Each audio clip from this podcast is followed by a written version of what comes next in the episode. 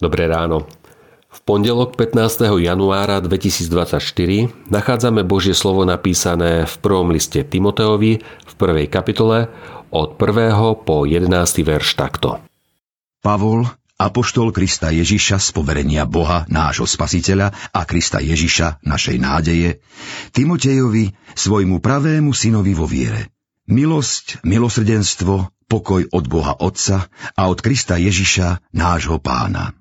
Prosím ťa, ako som ťa žiadal, keď som odchádzal do Macedónska, aby si zostal v Efeze a napomínal určitých ľudí, nech neučia inak. Nech sa nezaoberajú bájami a nekonečnými rodokmeňmi, ktoré vyvolávajú skôr hádky a neslúžia Božiemu plánu spásy vo viere. Cieľom takéhoto napomínania je láska prameniaca z čistého srdca, z dobrého svedomia a úprimnej viery.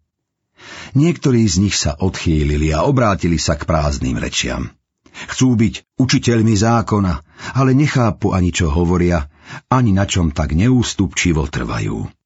Vieme však, že zákon je dobrý, ak ho človek používa podľa jeho zámeru a uvedomuje si, že zákon nie je určený spravodlivému, ale pre tých, čo prestupujú zákon, pre vzdorovitých, bezbožných a hriešnikov, pre nehanebníkov a svetákov, pre otcovrahov a matkovrahov, pre vrahov vôbec, pre smielníkov a súložníkov s mužmi, pre obchodníkov s ľuďmi, pre klamárov a krivoprísažníkov a pre čokoľvek iné, čo sa ešte prieči zdravému učeniu podľa Evanielia slávy požehnaného Boha, ktoré mi bolo zverené.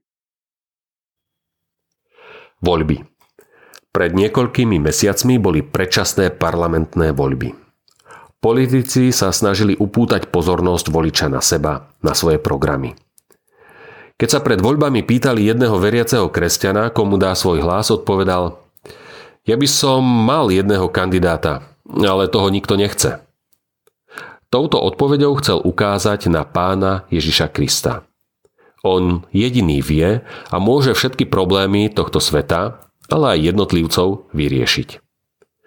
Vo veršoch 9 a 10 sú pomenované viaceré takéto hriechy spoločnosti a jednotlivcov. Zločinnosť, nečestnosť, zvrhlosť, vraždy, smilstvo, krivé prísahy. Predstav si, že by na prvom mieste v programovom vyhlásení bolo napísané Láska pramenia sa z čistého srdca a dobrého svedomia. Toto by bol ten správny program pre mňa i pre teba na každý deň, čo je pred nami.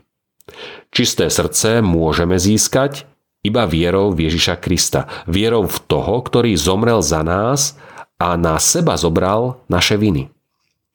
Bol vzkriesený, aby sme aj my žili na slávu Božiu a šírili okolo seba lásku z čistého srdca. A potom s ním, podľa jeho zasľúbenia, raz žili v jeho domove. Na každom z nás záleží, či naša voľba bude pre Božie kráľovstvo, alebo budeme blúdiť vzdialený od nebeského cieľa a skončíme po väčšnom zatratení. Modlíme sa.